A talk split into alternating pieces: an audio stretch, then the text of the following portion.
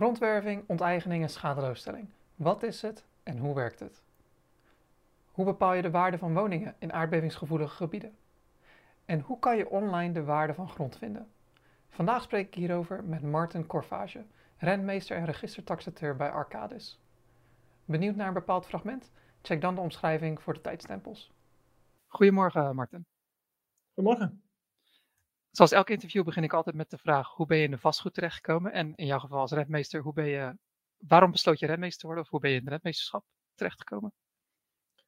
Nou, ik heb dat niet zo dat ik dat, uh, dat, een hele bewuste, of in ieder geval het was een bewuste keuze, maar het was niet iets dat ik al uh, van jongs af aan wilde of zo.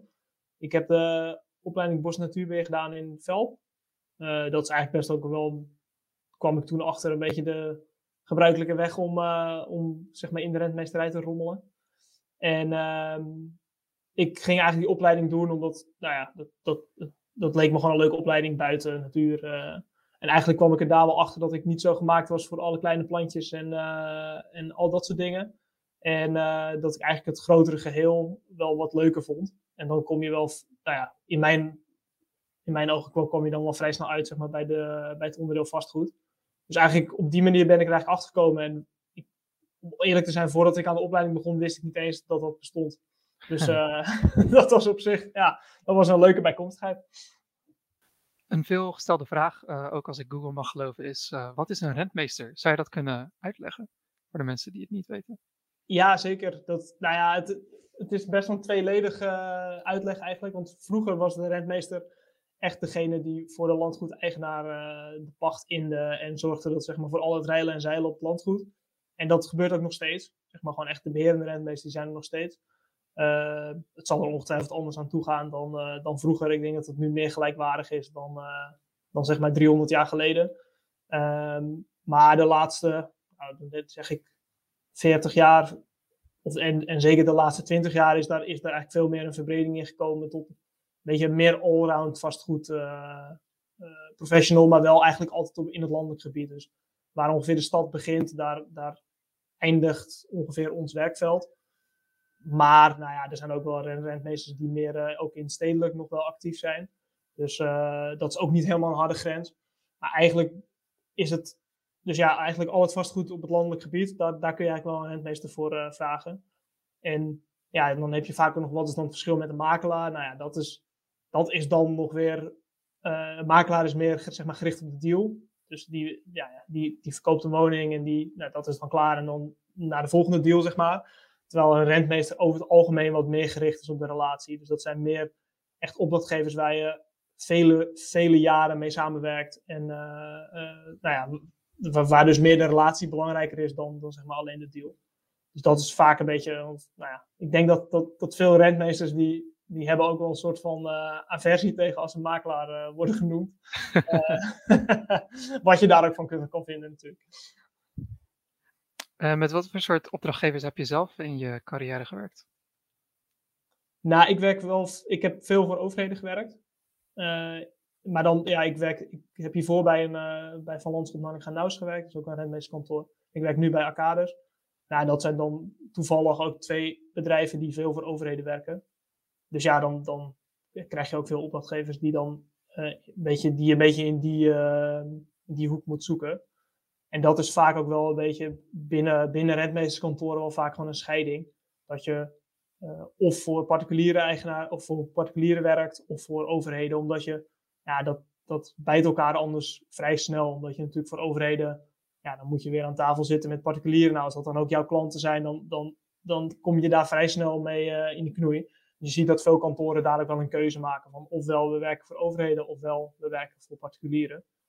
En uh, nou in mijn geval is dat dus, dus per toeval uh, zijn dat dan kantoren die veel voor overheden werken. Dus, dus ja, in die hoek heb ik het meeste ervaring. Ik ben benieuwd hoe, hoe bouw je die relaties op? Hoe, ten eerste, hoe hou je ze binnen als klant? En dan, ten tweede, hoe bouw je die relaties op? Het is toch veel gewoon op de persoon.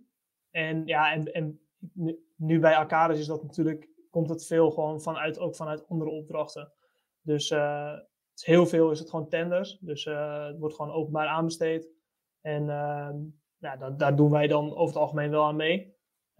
maar dat kan bijvoorbeeld ook zijn dat het bijvoorbeeld een, een project regionale waterkeringen is. maar ja, daar zit dan ook bijvoorbeeld één onderdeel grondzaken in. Ja, dat, dat, dat doen wij dan binnen onze adviesgroep.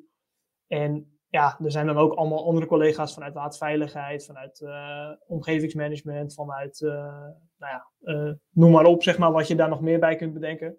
En, um, ja, en vanuit daar bouw je dan, bouw je dan die, die relatie op. En, en dat zijn dan veel ook gewoon raamcontracten, dus dat, dat loopt dan voor drie, vier of soms wel langere jaren, zeg maar.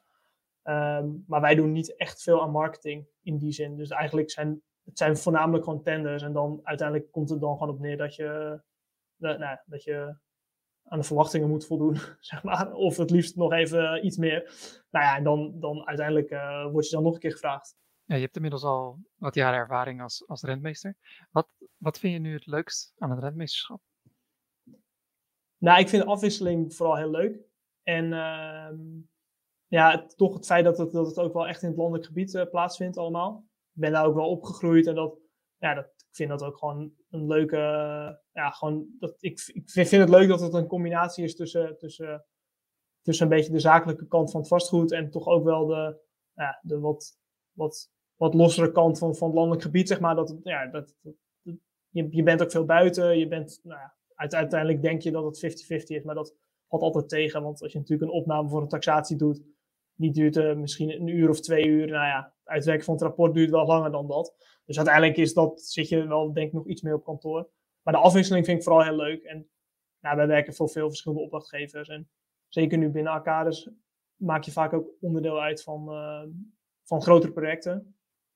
En dat, uh, ja, dat is gewoon heel leuk, omdat je dan ook iets meekrijgt van, uh, van nou ja, hoe ecologen ernaar kijken. Of hoe een een uh, geotechneut naar, naar een bepaalde casus kijkt. Nou, dat is gewoon hartstikke leuk, want dan, nou, daar leer je ook uiteindelijk weer van. En ik had gelezen op LinkedIn uh, dat je nu bij je tijd bij Arcadis uh, ook met de waarderegeling van de NAM bezig bent geweest. Of nog bezig bent. zou je daar wat meer over kunnen vertellen? Hm? Ja, zeker. nou, dat, die waarderegeling die, die is gestopt. Dus, en ik ben er al, denk ik al twee jaar geleden ongeveer uh, dat ik daar uh, voor het laatst aan, uh, aan gewerkt heb. En ehm, ja, mijn rol was voornamelijk de controle van de taxatierapporten. En ehm, ehm, ja, je moet het eigenlijk zo zien dat dat, dat was een, een regeling waarbij mensen als zij een woning verkochten, dan zeg maar het, het, het waardeverschil wat zeg maar, uh, uh, kwam door, door de aardbevingsschade of problematiek. is niet alleen de schade, maar juist ook het feit dat de woning in een aardbevingsgevoelig gebied staat. Um, dat is eigenlijk, zeg maar, die, die schade konden zij op basis van die regeling uh, vergoed krijgen. Um, en daar is toen een systematiek voor bedacht om. En wat je dan eigenlijk moet doen is kijken van wat, wat zou deze woning opgebracht hebben als hij niet in het aardbevingsgebied zou hebben gestaan. Ja, dat is nog best een lastige exercitie, omdat je dan eigenlijk alle andere uitgangspunten moeten dan hetzelfde zijn.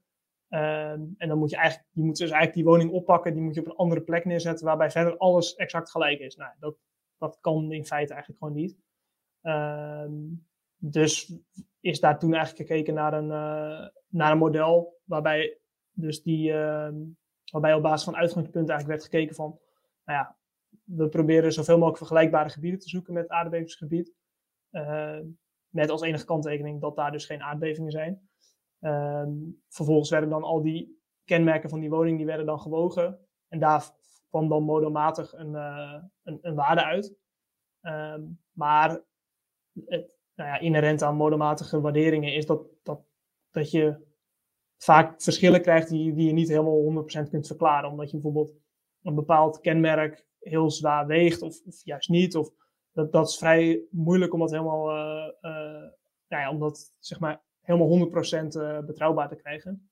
Dus daarom is er eigenlijk altijd in de waarderegeling altijd nog weer een, een laag tussen gezet, waarbij dus een tweetal taxateurs met die modelmatige waarde, zeg maar, als een soort nou ja, hypothese, zo zou je het kunnen zeggen, dat is eigenlijk het beginpunt. En vervolgens hebben, die, hebben de taxateurs, zeg maar, die, hebben, die doen dan ook een opname van de woning, dus die hebben dan eigenlijk ook alle uitgangspunten gecontroleerd. Nou en die vinden dan vervolgens iets van die modematige waarde. Um, en daardoor ontstond daar best wel een aardige, ja, het is ongetwijfeld niet, niet perfect, maar het was op dat moment wel het beste wat, wat kon, denk ik. Juist ook door die combinatie van die modematige waarden en, en nog een tweetal taxateurs die daar dan iets, iets vinden van die waarden. Ja, dat... En heb je zelf ook die taxaties verricht dan? Nee, ik zat voornamelijk vanuit onze kant deden wij de coördinatie daarvan en de, hoe noem je dat, ehm, kwaliteitscontrole. Uh, dus ik zat met name aan de kant van de kwaliteitscontrole. Dus ik heb veel uh, rapporten gecheckt. Uh, nou, dat, dat, dat was eigenlijk. En, en, ik ben ook wel betrokken geweest bij die modematige waardering. Dus een beetje aan, aan die kant, dat was ongeveer 50-50. En later heb ik voornamelijk die kwaliteitscontrole gedaan. Dus dat was best een leerzame tijd, omdat ik toen. Uh, ik heb eigenlijk nog nooit zoveel taxatierapporten gelezen, zeg maar, als in die tijd. Nou ja, dan word je zeg maar als taxateur zelf ja, dan, daar leer je ook weer heel veel van, van hoe andere mensen een redenering opschrijven en hoe ze naar dingen kijken. Dus dat was, heel, uh, dat was een hele leerzame tijd. Welke les, of misschien meerdere lessen, is je het meest bijgebleven van die tijd? Nou, wat, wat daar heel erg goed in de taxatierapporten, uh, want zeg maar, alle aanvragers die kregen ook die taxatierapporten, dus het doel was ook dat, dat ook iemand die niet zeg maar, in, de, in de vastgoedwereld zit, moest kunnen begrijpen wat daar dan staat. En dat was in dat taxatierapport stond dat heel goed. En daar werd ook heel erg op gelet van dat daar een consistent verhaal in staat, wat ook gewoon uh, eigenlijk door het hele rapport heen best wel volgbaar is van, van op basis van welke denkstap een taxateur tot een waarde komt. Dat mis je nog wel, is dat daar gewoon, nou ja, dat er een flink aantal stappen wordt overgeslagen, omdat iedereen denkt dat ja, dat is wel logisch, of, of ze denken niet eens over na. Ik heb dat zelf ook wel eens dat ik een rapport teruglees en dat ik denk, oh wacht, ik moet nog even een paar stappen toevoegen. Want als ik het nu teruglees, dan kan ik eigenlijk niet helemaal. Je kunt dan niet één op één volgen van hoe je, hoe je in een bepaalde redeneerlijn daartoe bent gekomen. Dus dat heb ik daar echt wel geleerd, dat je, nou ja, hoe je dat opschrijft. Van, nou ja, dat je, dat je, je kunt er beter een paar regels extra aan besteden. Dat is toch wel een beetje de, de conclusie. Oké. Okay. tegenwoordig, waar werk, je, waar werk je nu aan bij Arcades? Nou, ik werk veel voor de provincie Noord-Holland. Uh, nou, nog een aantal, we doen een aantal uh, beleggingsportefeuilles die, die we taxeren, dus daar ben ik bij betrokken. Uh, ja, nog voor een, voor een aantal andere partijen waar we dan de grondwerving of, of nog een stukje beheer voor doen. Ehm, dus dat doe ik. ja, en dan nog een aantal interne dingen. We hebben, we hebben nu voor, voor een opdracht een eh, taxatie-app ontwikkeld waar ik nou, samen met, met, met twee collega's en daaromheen nog een heel aantal mensen uh, zijn we daarmee bezig geweest. En dat, nou ja, dat begon als een soort, uh, ja, dat, dat lijkt ons handig. En vervolgens hebben we daar echt al behoorlijke bak tijd in. Uh, want ja, als je daar eenmaal aan begint, dan, dan ja, moet er uiteindelijk ook iets af. En dan, dat kost dan toch altijd meer tijd, denk ik. Dus daar heb ik de, ben ik de afgelopen periode ook best druk mee geweest. Ik ben ontzettend benieuwd naar de taxatie-app. Wat, wat exact kan je taxeren met die app? Nou, ja, dat, of? Ja, nou kijk, ja, een taxatie-app, dat klinkt dan weer heel, uh, misschien te, te fancy. Nee, kijk, uh, uiteindelijk, is een, uh, uiteindelijk moet er gewoon een taxatierapport uitrollen. Want wij, wij moeten gewoon voldoen aan de, aan de NFT-reglementen. Dus daar zijn gewoon richtlijnen voor hoe zo'n rapport eruit moet zien. Um, maar omdat we natuurlijk ook, ook een aantal beleggingsportefeuilles taxeren, dat zijn dan, in dit geval waren dat iets van 250 rapporten of zo. Dus dat is best, een, best veel. En als je dat allemaal zeg maar één voor één moet doen, dan ben je daar best wel veel tijd mee kwijt. Uh, ja, die tijd ben je sowieso kwijt, want je moet sowieso wel de, taxaties natuurlijk gewoon doen. Alleen hebben we toen eens nagedacht van hoe, hoe kunnen we dat proces nou eens wat, wat handiger maken. Uh, en nou ja, we, we, hebben dus nu hebben we een opzet of een opzet gemaakt. We hebben nu dit project ook wel daarin uitgevoerd met alle hiccups die, die daarbij horen overigens. Hoor. Maar we hebben in, uh, in, in, in Power App van, uh, van Microsoft dus eigenlijk gewoon een, uh, een, een app, heet dat dan. Maar dat is dus eigenlijk, feitelijk zijn het gewoon invulvelden. Mm -hmm. die daarin staan en daar aan gekoppeld. nou ja, daar, daar, is dan een database aan gekoppeld. En vanuit die database is dan weer het, het, uiteindelijk het PDF-rapport gegenereerd. Um, met als, waar dan het grote voordeel is dat je natuurlijk alle, alle teksten die standaard zijn, dus alle algemene uh, uh, voorwaarden, uh, al, alle, eigenlijk alle teksten, de op, in dit geval dus ook opdrachtgever en, en al dat soort zaken, omdat dat natuurlijk omdat het voor één opdrachtgever is, kun je al dat soort zaken zeg maar gewoon standaard invoeren. Ehm, ja, dus dat werkte uiteindelijk best wel aardig. Ehm, maar ja, je ziet dan dat dat toch, we waren daar eigenlijk iets te laat mee begonnen. Ook gewoon, ja, dat kon ook niet anders, maar nou ja, dan zie je dat dat toch best wel, um, we hadden beter zeg maar nog een maandje extra kunnen hebben voor wat extra testen. Dan was het uiteindelijk iets uh, soepeler verloop. Maar uiteindelijk is het allemaal gelukt en was dat ook best wel prima. Maar uh, dat was ook wel weer een leuk traject om zo in te, in te belanden. Maar in feite kan je hier aan doorwerken en dat, je, dat hij de volgende keer nog beter werkt, toch? Ja, dat gaan we doen, zeker. Dus we gaan het volgens mij, uh, nou dat gaat dit jaar niet meer lukken. Maar we gaan in principe in januari gaan we alvast, uh, want nou ja, de, er komen nog meer van dit soort opdrachten aan. Dus gaan we eigenlijk meteen in januari alweer beginnen met uh, de eerste aanpassingen en verbeteringen. En nou ja, je, het is gewoon op zich, het, het, zeg maar de basis staat best wel goed.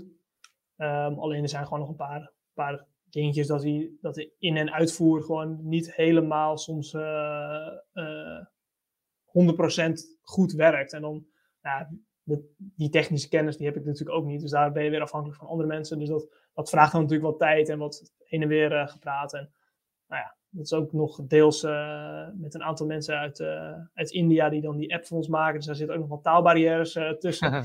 maar dat is, op zich is dat wel leuk. Maar nou, dat vraagt ook heel veel tijd. Maar ja, we gaan dat zeker ook verder uitbouwen naar dat we dat voor andere rapporten kunnen gebruiken. Dan, nou ja, dan, hoe vaker je ermee werkt, hoe makkelijker het ook wordt. Is de insteek voor intern gebruik of is er ook een gedachte om het eventueel extern aan te bieden? Nee, het is wel voor intern gebruik. Ja. Okay. Ja, want wij zijn geen softwarebedrijf en dat willen wij ook uh, absoluut niet, uh, niet zijn. dat, dat, is duidelijk. Um, ik had gezien bij je tijd bij Van, bij Van Landschot uh, Nanninga Naus, zeg ik het goed? Ja, ja klopt. Um, dat je daar aan pacht online en online verkoop ook hebt gewerkt. En ik merk dus ook van wat je zojuist hebt verteld, dat je ja, redelijk met online tools ook probeert te werken. zijn er andere dingen binnen de rentmeesterschap, of wat je merkt in Nederland, uh, tools waar anderen geen weet van hebben die, ja, waar het graag over zou willen hebben. Of probleem, nou, problemen of probleemstukken die technisch makkelijker opgelost kunnen worden, maar waar momenteel nog geen technische oplossing voor is. Bij ons is veel met, met referentietransacties. Dat, dat kan nog wel beter. Je ziet dat dat zeker zeg gewoon nog binnen de, de makelaardij bij de, bij de woningen is dat gewoon een stuk ja, is het gewoon met stamkaarten waar, waarop dan de, de, de prijzen en alle kenmerken staan. Ja, dan, dan kun je daar makkelijker iets mee. En bij de agrarische transacties, ja, dan, ja, je het is gewoon een bak met transacties. En dan moet je zelf nog wel behoorlijk wat filteren, zeg maar, voordat je daar iets goeds vindt. Want nou uiteindelijk als je zeg maar, voor een agrarisch perceel zeg maar, tien uh, transacties opvraagt, ja, dan twee of drie zijn dan een beetje bruikbaar ongeveer omdat de rest, ja, daar staat dan een woning op, of het is een familietransactie, of uh, er is iets anders mee aan de hand. En dat, dat zou nog wel een stuk beter kunnen. Alleen je ziet dat dat, uh, zeker vanuit het kadaster, is dat, is dat nog wel wat ingewikkeld. Dat, dat zou zeker beter kunnen. Maar ja, dat, daar wordt op zich ook wel aan gewerkt vanuit, vanuit de NVR.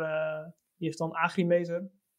nu samen met Vastgoedpro, denk ik nu twee jaar ongeveer in de lucht. En dat wordt elk jaar wel of elk jaar eigenlijk, elke maand ongeveer krijgen we wel een update dat er weer wat verbeterd is. En dat werkt eigenlijk al een heel stuk beter dan, uh, dan hoe het was. Dus dat, dat is eigenlijk al een mooi begin. Um, alleen wat je, en dat is ook wel het idee van Agrimeter, is dat je, um, dat je uiteindelijk dat mensen zelf ook de, de transacties gaan verrijken. Dus als je zelf een transactie doet, dat je dan ook de gegevens daarvan in het systeem zet. Vergelijkbaar met, met stamkaarten die je vanuit de NVM kunt krijgen. Um, maar dat gebeurt nog niet echt. Dus dat heeft misschien ook zijn tijd nodig. Want ja, moet op een gegeven moment moet dat een beetje gaan lopen natuurlijk. Maar ja, als, als dat zo zou zijn, dan, dan heb je best een... Uh, ja, dat, dat, zou, dat zou denk ik wel de toekomst... Uh, of in ieder geval één manier waarop de toekomst uh, eruit kan zien qua agrarische transacties. Dus, Want ag, Agrimeter ken ik zelf niet. Dus dat, dat is een soort van transactieoverzicht met informatie van elke transactie? Of? Ja, precies. Dus in principe de basis is een kaart. En met een, uh, ja, met, met dus een hele lijst met dingen waar je op kunt, kunt filteren, zeg maar, van periode. Ah, okay. eigenschappen. ja, gewoon de, de, eigenschappen van de transacties. Um, en dan kun je dus zeg maar de transacties op de kaart uh, zoeken. Nou, die kun je dan vervolgens aanklikken en de akte daarvan opvragen. Of in ieder geval, je kunt de, de of alleen de transactieprijs, of ook de akte. Nou ja, uiteindelijk heb je aan de transactieprijs alleen heb je eigenlijk nooit iets. Want je wil ook weten zeg maar, wat, wat de achtergrond is van die transactie. Nou, dus heb je eigenlijk altijd de akte nodig. Ehm, en ja, dus dat is een samenwerking nu tussen de NVR en, uh, Vastgoedpro. En dat, dat, werkt, dat werkt best goed, ja. En je gaf zojuist aan dat ja, het ene perceel niet, eh, is niet meteen hetzelfde als een ander perceel. En als je er tien krijgt, dat er misschien maar één of twee ja, daadwerkelijk uh, bij jouw situatie passen. Als dat gebeurt, hoe, of nee, niet als dat gebeurt, omdat dat gebeurt, hoe kan je dan uh, de waarde van een bepaald stuk, van een perceel van een bepaald stuk grond beoordelen? Nou, kijk, uiteindelijk wil je gewoon zoveel mogelijk transacties. Dus zul je er gewoon meer moeten opvragen. Want het is dan uiteindelijk gewoon, uh, ja, als je de tien opvraagt, dan zijn twee bruikbaar. Maar ja, je hebt er toch minimaal wel drie of vier nodig. Ja, dan moet je er nog tien opvragen. En dat is dan een beetje de. Ja, nou, dat, dat is heel gechargeerd. Maar kijk, uiteindelijk kun je zelf ook wel. Uh, op de kaart uh, ben ik er best wel handig mee om te weten van, oh, dat is wel een, een, een transactie die bruikbaar is. Omdat je vaak al wel een beetje kunt zien van, oh, dat ligt, dat ligt op een zeg maar, de, je ziet wel kadastraal perceel het is. Nou, als je ziet dat daar al een agrarisch erf bij betrokken is of een woning, ja, dan hoef je hem al niet op te vragen. Want dan, dan, ja, dan zegt dat eigenlijk niet zoveel over de, over de waarde van de agrarische grond. Of soms staat het nog uitgesplitst in de akte. Maar ja, dan, dan is dat vaak ook altijd weer een, een uitsplitsing die, die met name voor fiscale redenen is gemaakt. En dan kun je al afvragen of die waarde die aan de agrarische grond hangen is, of dat nou of dat nou echt de waarde is van de grond. Of dat daar, nou, daar spelen vaak ook andere uh, belangen dan. En uh, dus ja, uiteindelijk moet je gewoon op zoek naar, naar, naar een, een aantal vergelijkbare percelen. Ja, en dan, dan moet je soms wat, wat, wat langer zoeken. Ja, dat is dan de, dat is dan de conclusie. Ja. En uiteindelijk kom je er altijd wel uit hoor. Dat, uh, ik heb nog nooit gehad dat ik uh, een opdracht uh, niet kon doen omdat ik geen referenties kon vinden. Oké. En ik had ook op LinkedIn gelezen dat je je bezig hield met de SKNL-regeling, of de kwaliteitsimpuls natuur en landschap. Uh, kan je daar iets meer over vertellen? Want ik, ik, ik had uiteraard in mijn onderzoek gezien afwaardering van agrarische grond naar natuur. En ja, dat interesseert me zo erg van hoe bepaal je dan hoeveel de waarde vermindert en dergelijke. Ja, precies. Nou, dat, dat is, uh, ja, het, het, is dus een, een soort ja, hoe noem je dat, een, een, vrijwillige regeling dat mensen kunnen zich daarvoor voor aanmelden. Dus je hebt een, een perceel grond en die zegt, nou ja, ik, ik wil dat wel omvormen naar natuur. Um, daar kunnen ze dan subsidie van krijgen vanuit de provincie. Um, en wat wij dan doen is de, is, is de taxatie die, uh, die, die dan ten grondslag ligt aan, die, aan uiteindelijk dat, uh, die subsidiebeschikking. Um, en ja, het is in feite gewoon de, uh, de waarde in huidige, in huidige toestand. Dus dat is vaak de agrarische waarde. Maar dat, dat hoeft niet. Kijk, er kunnen nog wat andere belangen spelen. Maar puur de SKNL-regeling is gericht op agrarische percelen. Dus dat, dat is zeg maar. Voor, voor 98% van de gevallen is dat, is dat wel de, de, situatie. Alleen soms zijn er wat. Nou ja, spelen er wat andere dingetjes. dus dat is eigenlijk punt 1. Nou, daar heb je gewoon referentietransacties van in de omgeving over het algemeen. Ehm, en punt twee is dan de waarde die, die overblijft nadat het, dat het daadwerkelijk natuurtype is gevestigd. En het moment daarvoor is, de, er wordt altijd een, uh, uh, ja, dus altijd een, een, een, moment dat dat natuurtype wordt gevestigd in een, in een notariële akte. Dus daar wordt dan een kwalitatieve verplichting voor gevestigd, wat dan inhoudt dat, dat je een heel aantal zaken niet meer mag. Dat is over het algemeen, wordt op die manier een kwalitatieve verplichting gevestigd. Dus je mag niet meer bemesten, je mag uh, geen uh, bestrijdingsmiddelen meer gebruiken. En, en, je moet, nou ja, je moet alles nalaten wat het natuurtype kan, kan schaden, zeg maar. En dat natuurtype, dat is dan uiteindelijk, ja, dat, dat is afhankelijk van welk natuurtype het is, welke maatregelen je daarvoor moet nemen of dingen moet laten. Um, en dat is in grote mate dan ook afhankelijk van de waarde. Dus je kijkt dan eigenlijk van, nou wat is dan het natuurtype? En dat loopt dan over het algemeen uiteen van weidevogelgrasland, wat, waar je zeg maar agrarisch gezien nog best wel wat mee kan. Dus daar mag je nog wat mest op uitrijden, dat mag je ook meetellen voor uh, je betalingsrechten op een bepaalde manier. Uh, tot, uh, ja, we hebben soms ook wel eens dat er gewoon water wordt gegraven. Nou, dan, dan, dan, dan blijft er voor dat gedeelte gewoon ja, geen gebruiksmogelijkheden meer over, zeg maar, en alles wat daartussen zit. Ehm, en aan de, hand, daarvan kijken wij dan ook het liefst op basis van referentietransacties. Er wordt ook af en toe nog wel eens wat natuur verhandeld, gewoon waarop een natuurtype is gevestigd. dan heb je dus ook gewoon marktbewijs van, van wat, ehm, wat zo'n natuurtype opbrengt dan. Ja, dat, dat, dat, moet je dan ook wel weer wat wegen natuurlijk. Van, ja, waar ligt het? Uh, uh, wat is de grootte? Uh, nou in vergelijking dus met hetgene wat je moet taxeren. Ehm, en uiteindelijk kijk je dan natuurlijk ook naar of je het wel of niet mee mag tellen voor betalingsrechten, voor mest, voor dat soort zaken, omdat dat in zichzelf ook weer een waarde vertegenwoordigt. Um, nou ja, en, zo, en zo proberen we die verschillende natuurtypen dan te wegen. Nou, en daar, daar komt dan een waarde uit. En dat is volledig afhankelijk ook van, van het natuurtype en, en de ligging van, van een bepaald perceel.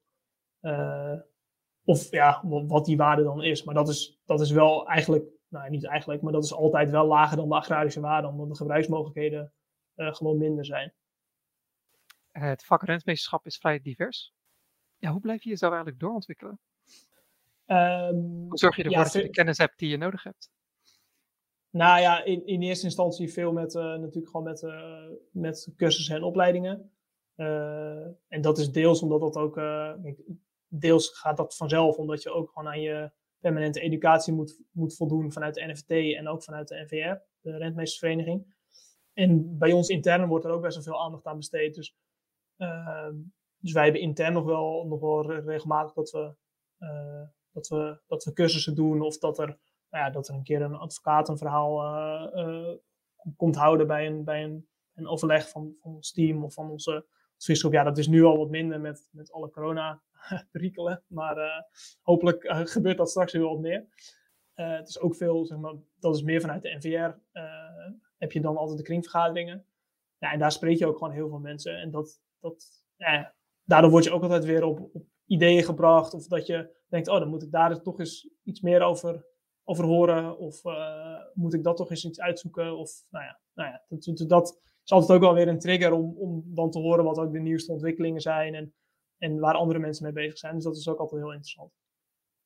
Los van de opleidingen en het netwerken, zijn er nog nieuwsbrieven of boeken of series of documentaires of iets dergelijks uh, ja, die je volgt of die je zou aanraden aan anderen? Um, ja, ik volg wel de nieuwsbrief van, uh, van Niesing. Dat is altijd wel interessant. Met gewoon, uh, dat is advocatenkantoor die ook veel op uh, landelijk gebied. En ook wel veel op gebied van, van onteigening en pacht. En, dus, dus daar staat vaak wel interessante informatie in. Ja, en zelf vind ik dan, ja, maar dat, dat is meer, dan weer een persoonlijk dingetje, dat ik de, de nieuwsbrief van, van Rick Pastoor, van die Grip heeft geschreven. Ik weet niet of je het boek kent. maar dat is eigenlijk meer over hoe je je werk inricht en niet zozeer vakinhoudelijk.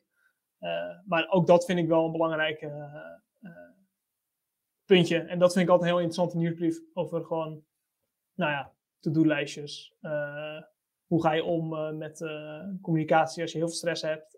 hoe, nou ja, dat, dat je dat soort dingen. Nou, dat is altijd wel, die krijg ik altijd maandagochtend. Dus dan kun je je week weer even beginnen met een paar verse tips, zeg maar. Wat is je het meeste bijgebleven van, van die laatste nieuwsbrief?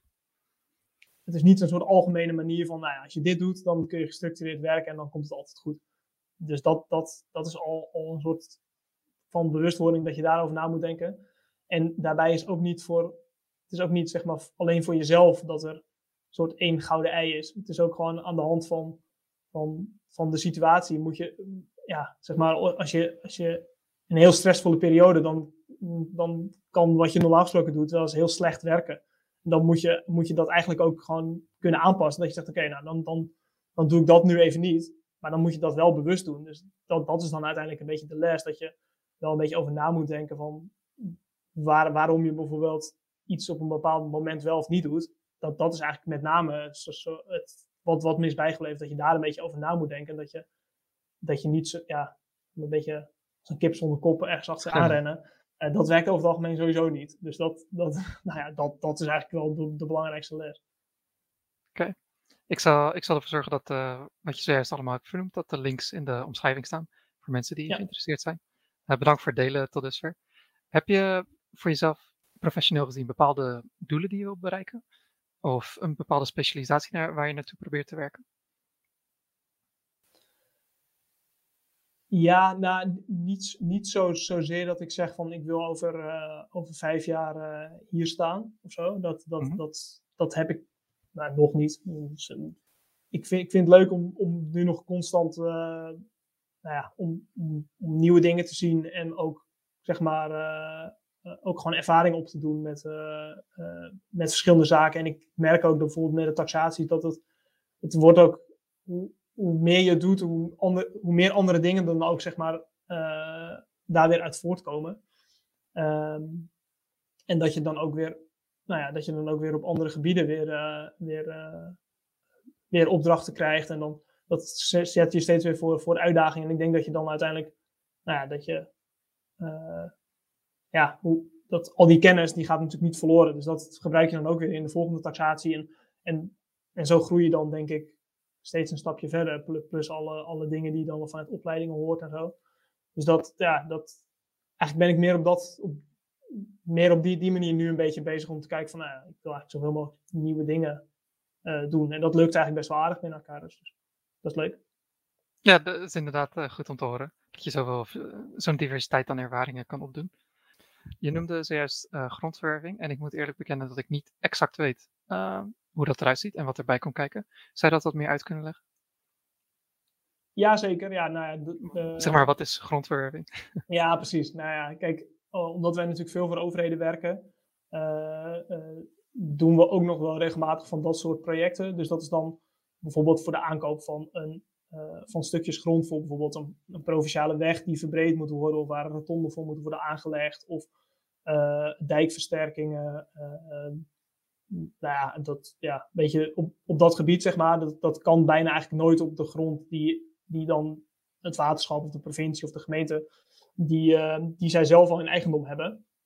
Dus ja, op dat moment moet je dan dus kijken naar naar andere grondeigenaren. En dat zijn dan over het algemeen uh, particuliere agrariërs, uh, ja, ontwikkelaars, noem maar op. Andere mensen die grond in eigendom hebben. Ehm, nou, daar vragen zij dan rentmeesterkantoren voor, waaronder ook arcades. Ehm, ja, en uiteindelijk is dat dan vaak gewoon op basis van, van de onteigeningswet. Uh, en dat klinkt dan natuurlijk meteen heel dwingend, maar dat, en dat is het ook, maar, uiteindelijk, maar, maar, niet, maar niet meteen. Want uiteindelijk is de, uh, is de onteigening is dan gewoon het, het ja, ze noemen dan het ultimum remedium, dus het, het uiterste redmiddel. Um, dus in, in principe is, is, is de situatie dan dat je, nou ja, dat je uiteindelijk, nou je, weet, je weet welke grond er nodig is, dus je weet welke eigenaren dat zijn. En uh, nou ja, die, die bel je dan is op om gewoon eens kennis te maken en een gesprek te voeren en, en een toelichting te geven. En vaak hebben zij, zijn ze natuurlijk al op de hoogte, want ze hebben vanuit de provincie of het waterschap, hebben zij daar al informatie over ontvangen en ze weten dat je komt. En dan ga je daar gewoon eens, het gesprek aan van ja, wat, wat moet er gebeuren? Wat, wat, heeft dat, wat gaat dat voor impact hebben op, uh, op, op, uh, op uw grond? Um, en, en vervolgens maken wij dan ook een inschatting van de, van de schadeloosstelling. En dat, nou, dat is, bij de ene partij wordt dat apart gedaan. Dus dan maakt één iemand de inschatting van de schadeloosstelling, doet de ander de gesprekken. En soms kan het ook in, in, in, in één hand zijn. Um, nou ja, en dan vervolgens ga je op basis daarvan uh, met die mensen in, in, in overleg van, van nou ja, uh, of, of die schadeloosstelling, of dat, of dat nou ja, de schade dekt. nou ja, dat, dat is soms wel zo, soms niet zo. Nou ja, dan, dan, moet je daarin overleg van, van nou ja, waar dan de aanpassingen zitten. Um, en vaak zie je dat dat ook wel uh, veel meer zit op bijvoorbeeld nog, nog aanpassingen op het, op het perceel. Dat, dat er bijvoorbeeld nog een, een nieuw, hek, uh, een nieuw hekwerk moet komen. Of dat er, nou, dat er inscheiding is van licht waar, waar, waarvoor een voorziening moet worden getroffen. Of, of dat soort zaken. Want dat kan in principe, maakt dat eigenlijk allemaal onderdeel uit van de schadebeperking. Um, en uiteindelijk, ja, ik, ik heb tot nu toe nog nooit meegemaakt dat het tot een onteigening is gekomen. Omdat je er uiteindelijk vaak wel uitkomt. Omdat er, nou ja, uh, uiteindelijk, en dat zie je vaak ook, de, de, mensen zelf hebben vaak ook een adviseur.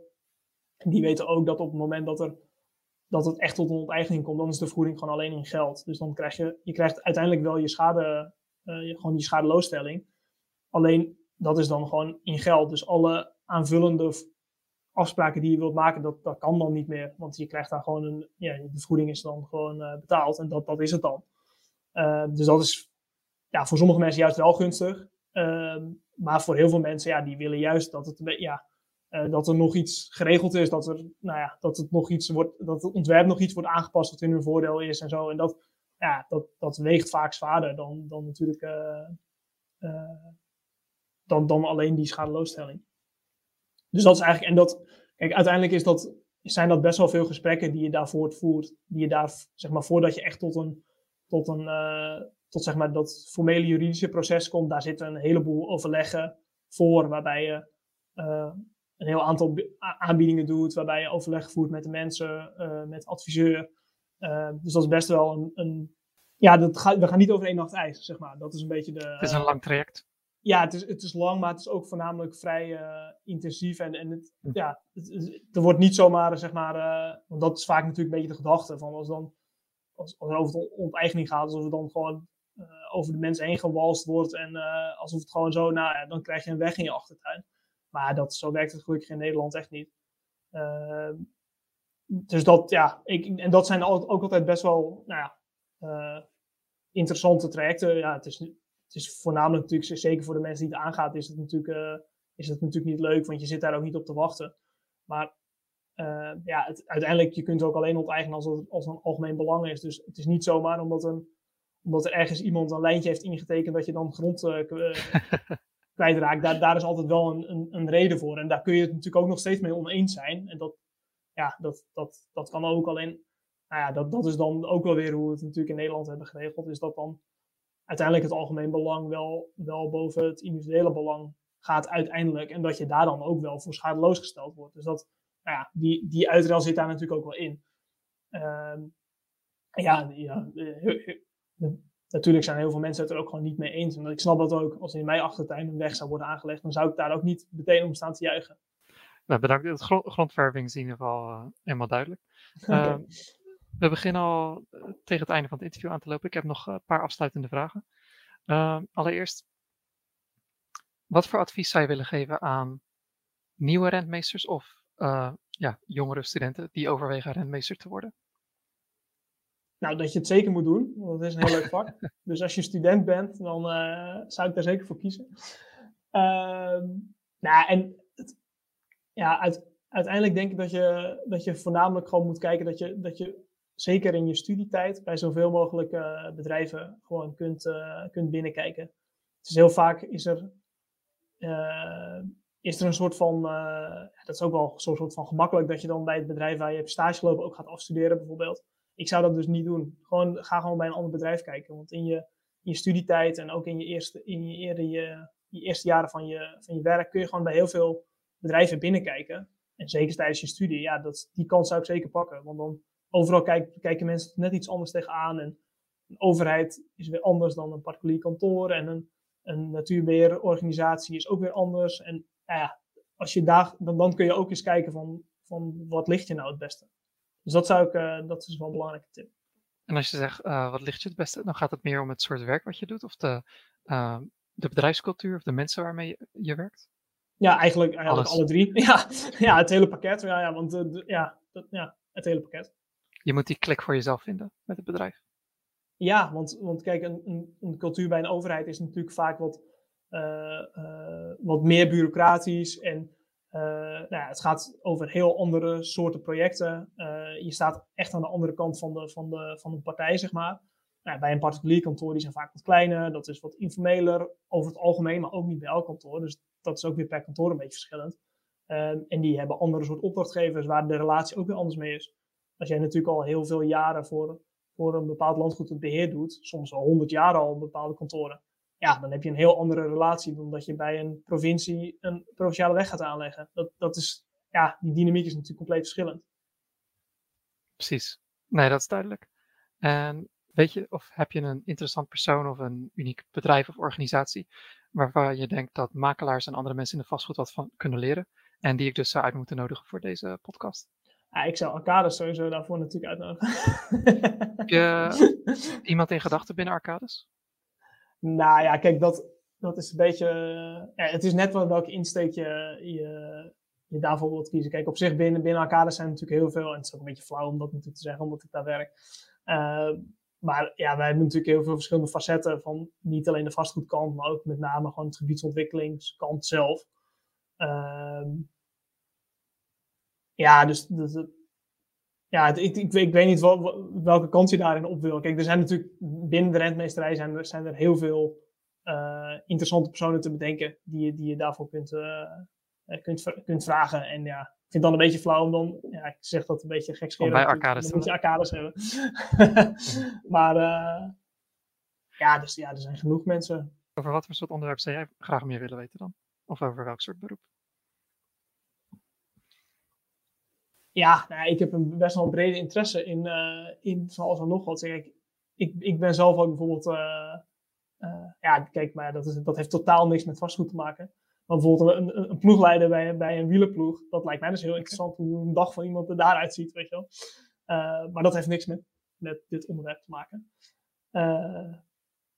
maar dat, daar, daar heb ik zelf, lijkt me dat heel leuk, omdat ik ja, bij, op zich bij collega's kan ik me ongeveer een beeld indenken van hoe hun dag eruit ziet. Uh, dat hoeft helemaal niet te kloppen overigens. Maar uh, uh, daar kan ik in ieder geval, heb ik enig, enig idee bij, denk ik. Ik snap wat je bedoelt. Bedankt in ieder geval voor, voor die tip. Ik ga ermee aan de slag. Moet even uitvogelen welke richting ik dan op zou willen. de allerlaatste vraag is, hoe kunnen mensen contact met je opnemen? nou, ik heb een LinkedIn profiel, dus dat, dat, kan, dat, dat, dat, dat kan sowieso. En uh, ja, ze, ze, mogen mij ook altijd een mailtje sturen of uh, bellen. En ik denk dat je die gegevens in de show notes kunt. Uh, ja, ik zal alles wat je tot nog toe hebt vermeld en ook de contactgegevens, die zal ik in de show notes vermelden. Dan wil ik je graag bedanken voor je tijd, Martin. Ja, geen dank. Ik vond het leuk om zo eens over het werk te praten. Bedankt voor het luisteren naar deze aflevering van de Makelaars Podcast. Heb je ervan genoten?